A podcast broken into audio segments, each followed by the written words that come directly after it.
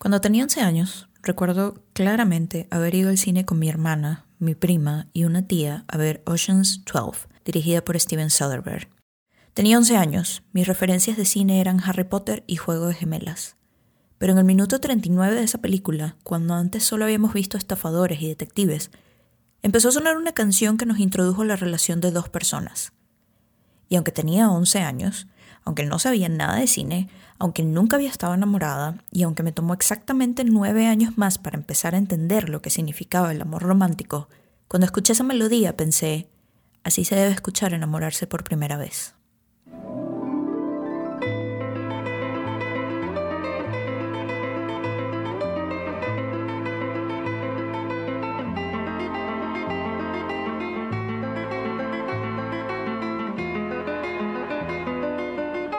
Nombre es Oriana Mata y este es el segundo episodio de este podcast que titulo In the Mood for Films. Hoy, hoy hablaremos del amor.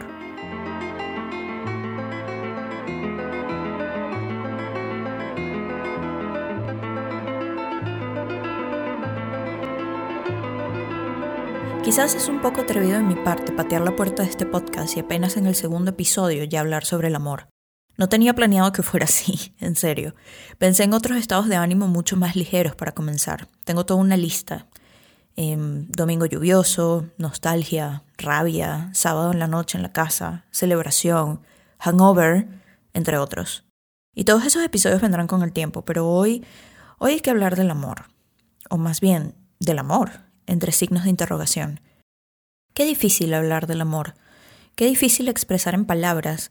Deja tú en mi tono de voz, en la selección musical, en colores, en pausas, lo que es el amor. Sus mil variables, sus laberintos, sus misterios.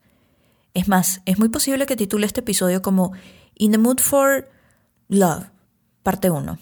¿Por qué? Primero, porque es mucha la tentación de nombrar el episodio como homenaje a la película a la que hago referencia con este show. Y segundo, porque parte 1 implica que habrá más partes, y estoy demasiado segura que va a ser así. Quizás si fuera una guionista muy talentosa pudiera resumir en 30 minutos todas las complicadas apreciaciones del amor. Y pudiera hacer una lista de 10 películas que les ayude a ustedes, los que escuchan, a pasar de una montaña rusa de emociones sobre lo que representa el amor. Una película para el descubrimiento, una para la emoción, una para la intriga, una para la confianza, una para la diversión, una para la ruptura, y así sucesivamente. No soy esa guionista muy talentosa, aunque quisiera hacerlo. Pero es que también no hay diversión en resumir el estado de ánimo que te genera el amor en solo 30 minutos. Es que no tiene sentido. No solo sería una falta de respeto de mi parte, sino que sería atrevido también. Sería pensar que tengo tanto ego y soy tan arrogante que todas las respuestas que están buscando se las podría dar en un solo episodio. En un podcast que hago por placer, encerrada en mi cuarto, un jueves en la noche. Y aún así, un podcast que hago por amor.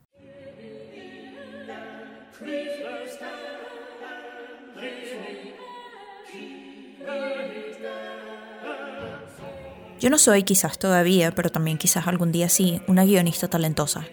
No está en mis skills definir lo que es el amor y lo que sientes cuando te enamoras, en palabras claras, precisas, punzantes. Pero conozco una guionista que sí es muy talentosa y que tiene más talento en una uña de sus dedos que yo, se lo juro, en mi cuerpo entero. Sé que este podcast es sobre cine, pero antes de recomendarles cualquier película, quiero que escuchen un monólogo escrito para televisión por la mejor guionista de nuestros tiempos, este es un sacerdote en una boda que recita un sermón en el que trata de explicar lo que se siente el amor, aun cuando ha renunciado al amor romántico y físico con una mujer, aun cuando se debate entre amarla a ella o amar a Dios, aun cuando ella está sentada a un par de metros de él, viéndolo, escuchándolo, y claro que sí, amándolo. fuck me. Sorry, didn't get much sleep last night. So it turns out it's quite hard to come up with something original to say about love. But I've had a go. Esto es Fleabag, y esta es la mejor guionista de nuestros tiempos, Phoebe Waller-Bridge. Love is awful. It's awful. It's painful. It's frightening. It makes you doubt yourself, judge yourself, distance yourself from the other people in your life. Makes you selfish. Makes you creepy makes you obsessed with your hair, makes you cruel, makes you say and do things you never thought you would do. All any of us want, and it's hell when we get there. So no wonder it's something we don't want to do on our own. I was taught if we're born with love, then life is about choosing the right place to put it. People talk about that a lot, it feeling right. When it feels right, it's easy. But I'm not sure that's true. It takes strength to know what's right. And love isn't something that weak people do. Being a romantic takes a hell of a lot of hope. I think what they mean is when you find somebody that you love, it feels like hope. Cuando encuentras a alguien que amas, se siente esperanzador. Hoy quiero hablar sobre ese sentimiento, sobre encontrar un amor que te devuelve la esperanza. Con los años, me he dado cuenta que este estado de ánimo optimista relacionado al amor, la esperanza, se ha presentado en mi vida de dos maneras. La primera, a través de una persona que cuando conocí me devolvió la esperanza en que existía alguien ahí afuera, en este infinito universo que podía ser para mí. Fue una conclusión real, relacionada a un ser humano de carne y hueso, una persona que llegó a mi vida para devolverme esa energía. Y esta es la manera tangible. La segunda, a través del cine. He pasado muchos años intermitentes de mi vida sin sentir amor romántico hacia otra persona, pero también he pasado muchos años seguidos de mi vida viendo cine e identificando películas que me hacen sentir esperanza en el amor. Lo que me parece curioso es que en la mayoría de los casos no son películas en las que gana el amor, pero no porque no gane deja de ser esperanzador. No porque no gane no significa que volteó la vida a sus personajes. También me he dado cuenta que el amor, cuando es efímero, es poderoso, y cuando es duradero, es apacible. Hay mucha magia en la pasibilidad, hay confianza, hay lealtad, hay seguridad, pero la esperanza. La esperanza está basada en la expectativa, y la expectativa viene atada directamente con los comienzos. I don't know, man. I think it's official. I'm in love with Summer. I love her smile. I love her hair. I love her knees. I love this heart-shaped birthmark she has on her neck. I love the way she sometimes licks her lips before she talks. I love the sound of her laugh. I love the way she looks when she's sleeping. She's like the wind. I love how I hear this song every, every time I think of her. I love how she makes me feel. Like, like anything's possible. Like, I don't know, like, like life is worth it. En 500 Days of Summer, película dirigida por Mark Webb en 2009, Tom es un hombre que encuentra el amor en el ascensor del edificio en el que trabaja. Conoce a Summer, una compañera de trabajo que casualmente canta el coro de la canción que está escuchando él en sus audífonos. There is a light that never goes out, de The Smiths. Amo The Smiths, le dice Summer antes de salir del ascensor, campante. Holy shit, le dice Tom al vacío, enamorándose de ella a primera vista. O al menos, eso es lo que él cree.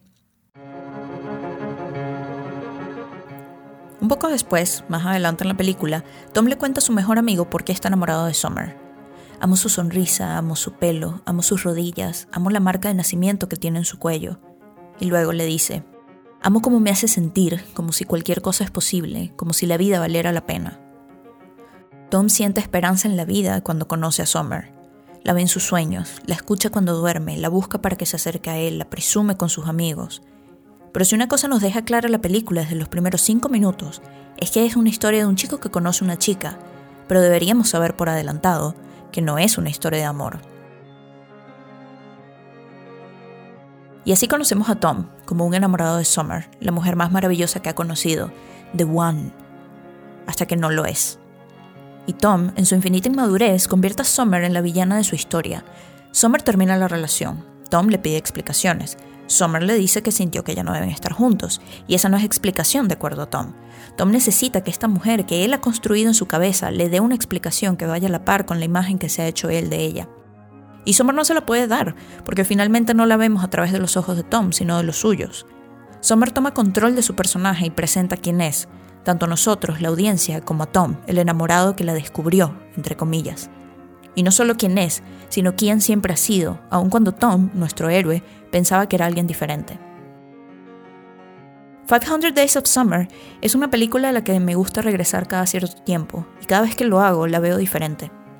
A los 16 años, cuando se estrenó y la vi por primera vez, era aspiracional. Quería el corte de pelo de Summer, quería el trabajo de Tom, las citas en tiendas de discos, las confesiones a medianoche, los paseos en IKEA. Quería lo que para mí era la vida veinteañera perfecta, la pareja perfecta, la publicación de Tumblr que era la idealización. A los 16 años pensaba que Tom era la víctima y que Summer era mala, desconsiderada, mentirosa, hipócrita. ¿Cómo le prometió tanto a Tom y luego lo dejó solo y desamparado? Igual que como le pasó a Tom con el graduado, mi interpretación del final de esta película era completamente errónea. Y luego, a los 21 años, cuando la vi de nuevo, cinco años después, quería la claridad con la que Summer le dice a Tom que ya no pueden seguir juntos. Quería su poder de decisión, quería su libertad, y quería sobre todas las cosas no sentirme miserable en el amor como Tom. Quizás ya Summer no me parecía la villana de la película, pero mi empatía se inclinaba hacia Tom, el pobre hombre que fue una fiesta, pensando que se reencontraría con el amor de su vida, vivirían felices para siempre, cuando en realidad la fiesta era la celebración de un compromiso, y no podía ser más que el compromiso de la mujer que amaba, o pensaba que amaba. Patada en el pecho. A los 26 años, la última vez que recuerdo haberla visto, sinceramente quería huir de Tom y su fragilidad. Quería despertarme un día y darme cuenta que la persona con la que estaba era la indicada para mí, que no había que buscar más, como Summer le explica a Tom que pasó en su caso con su ahora esposo. Quería pasar la página, como Tom cuando conoce a Autumn, su nuevo posible amor.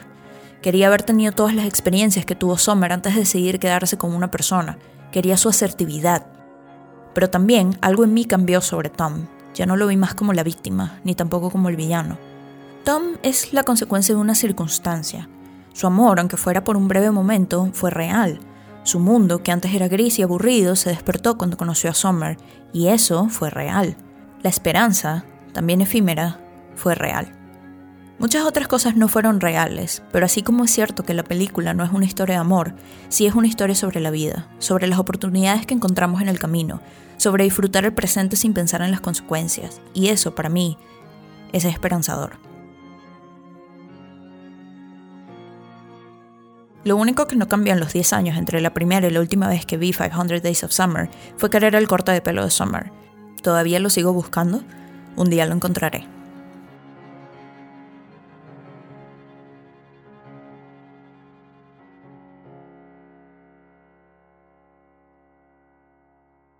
¿Dónde conseguimos la esperanza en el amor? ¿Y qué pensamos cuando nos sentimos así? ¿Qué es lo que perseguimos cuando buscamos desesperadamente sentirnos enamorados? Estar en pareja, compañía, aceptación social, alguien con quien ver Netflix para pelear por cuál próxima serie poner, alguien con quien adoptar un gato, o alguien que esté ahí, simplemente que esté ahí. Más fácil decirlo que hacerlo, me imagino.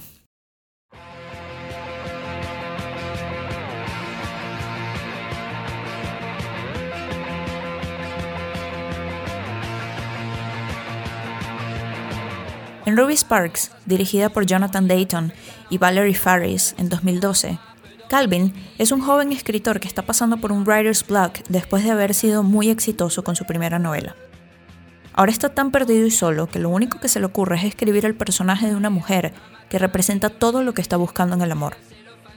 Mientras que Tom de 500 Days of Summer conoce a Summer y decide ver lo único que quiere de ella, Calvin literalmente inventa Ruby en su cabeza, la escribe en papel y un día, sin estar esperando, Ruby aparece en su casa.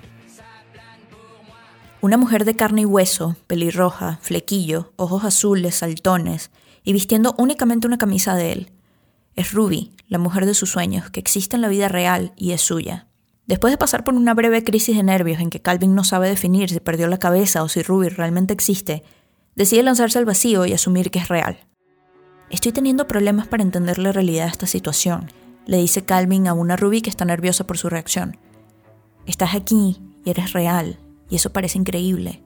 Termina de decirle Calvin antes de besarse y comenzar oficialmente su historia de amor.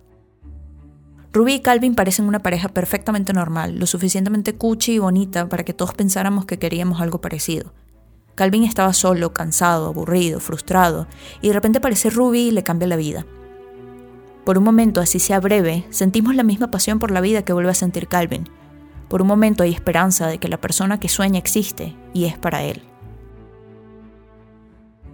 Evidentemente, Ruby no es real, y toma mucho de Calvin entender que no puede controlar la vida de una mujer para su beneficio.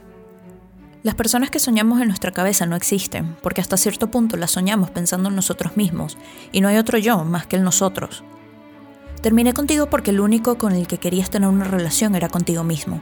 Le dice Laila a Calvin, su exnovia con la que se vuelve a encontrar en una fiesta de la editorial para la que escriben. Es importante ver Ruby Sparks cuando nos sentimos así porque funciona como un cable a tierra. Y regreso a la pregunta que me hice antes. ¿Qué perseguimos cuando buscamos desesperadamente sentirnos enamorados? Es natural pensar que queremos estar con alguien, que queremos pertenecer a este multiverso en el que todo el mundo es feliz porque ha encontrado el amor de su vida. Pensamos que al encontrar esa persona todo estará resuelto, no habrá más crisis climática, el hambre desaparecerá, el comunismo finalmente caerá. Pensamos que jugar a la casa y tener la mascota, y la bonita cocina y la cama grande nos hará más completos. Pero poco pensamos en deshacernos de las concepciones que tenemos, borrar el pizarrón y conocer a alguien que nunca imaginamos antes. Poco pensamos que para conocer a alguien sin echarle encima todas las cargas de nuestras vidas pasadas, de nuestras experiencias, tenemos que estar cómodos con nosotros mismos y con quienes somos. Y no nos culpo, amigos, humanos que están escuchando esto, porque les digo, es difícil. I've been loved a million times. I love romance. It's domestic life I don't like. Being in love is a kind of drugged condition. Esa era la voz de Fran Lebowitz, autora estadounidense, public speaker y reconocida opinadora de la vida urbana. You know, it's a it's a fleeting thing. You're in love with people because you don't know them. Fall in love with someone, you're imposing a lot of fantasy on that person, and they on you. Um, and then little by little, this fantasy dissipates because you get to know them. And there may be nothing wrong with them. I'm not saying there's something wrong with them, but they happen not to be this dream En el podcast Talk Easy de Sam Fragoso, Fran le dice a Sam que ha estado enamorada mil veces, pero lo único que él no soporta es la vida doméstica. Te enamoras de una persona porque no la conoces, le dice Fran a Sam. Te enamoras porque fantasías con una persona y le asignas un carácter, pero luego le empiezas a conocer y esas fantasías se van cayendo. El romance, termina Fran, es una cosa efímera. Y sí, el romance es efímero. Pero lo que yo les pregunto es, ¿no es grandioso cuando lo es? No les voy a mentir, amigos, el romance es maravilloso, es embriagante, es adictivo, viene cargado con todas estas ideas, sueños, planes, emociones. ¡Ah! Es una inyección de energía, es, es poderoso, es mágico. Vivo por momentos como esos, en que todo es posible, en que nos duele la cara de lo mucho que estamos sonriendo, en que todas las canciones hablan de nosotros y todas las historias de amor son nuestras, y agradezco que el cine ha estado allí cada vez que lo he necesitado para canalizar lo que siento, para poner en palabras más eficaces que las mías este desorden que me da tumbos en el estómago cuando lo único que puedo hacer es gritar de la emoción por todas las posibilidades. Y cuando el sentimiento pasa y quiero volver ahí, veo películas.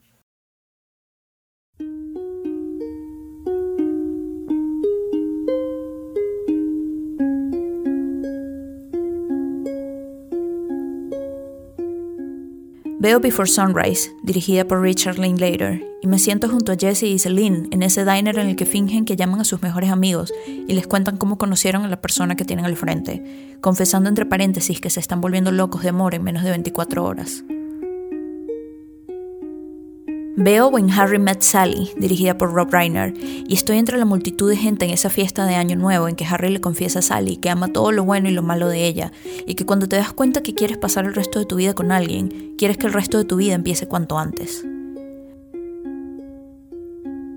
Veo Carol, de Todd Haynes, y entiendo los nervios de Therese cuando le dice a Carol, a través de un teléfono decrépito en el pasillo de su edificio, que quiere saber cosas de ella. Carol le responde, pregúntame cosas, por favor, y sabemos que es una entrada mucho más, mucho más que esa llamada, mucho más que simplemente preguntar algo. Veo Like Crazy, dirigida por Drake Doremus, tal vez una de las películas que más me ha hecho sentir esperanza en el amor en mi vida entera. El amor frenético de Jacob y Anna fue una punzada en mi corazón cuando la vi por primera vez a los 18 años. ¿Quieres algo de tomar? Le pregunta Anna Jacob la primera vez que la visita en su casa. Solo tengo whisky. Y así empieza una historia de amor que dura años, cruza países, burla leyes migratorias, se escuda en una boda apresurada, se presenta en forma de silla, se grita en una discoteca en Los Ángeles y poco a poco se vuelve algo más, algo diferente, otra cosa.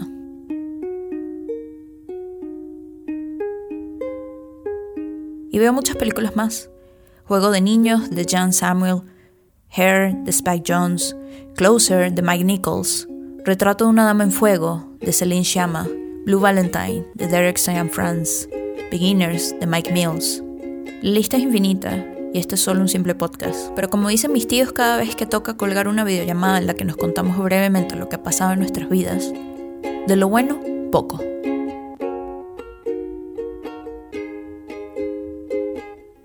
Esta es la parte 1 de este episodio. No sé cuándo vendrá la parte 2 o la 3 o siquiera cuántas partes serán, no tengo idea.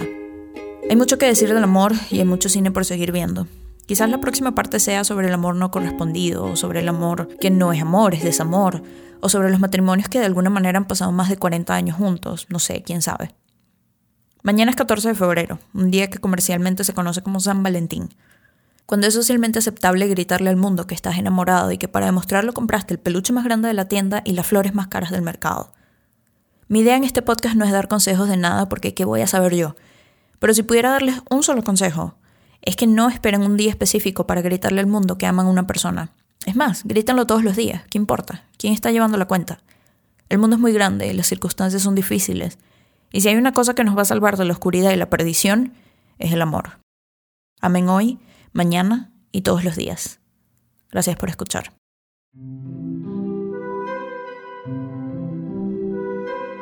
Mi nombre es Oriana Mata y esto es In the Mood for Films. No les voy a pedir que se suscriban porque seguro ya se saben ese cuento para adelante y para atrás. Solo espero que hayan disfrutado este episodio y si quieren, todos los que vengan. In the Mood for Films es un podcast de Attico Lab. Bye bye.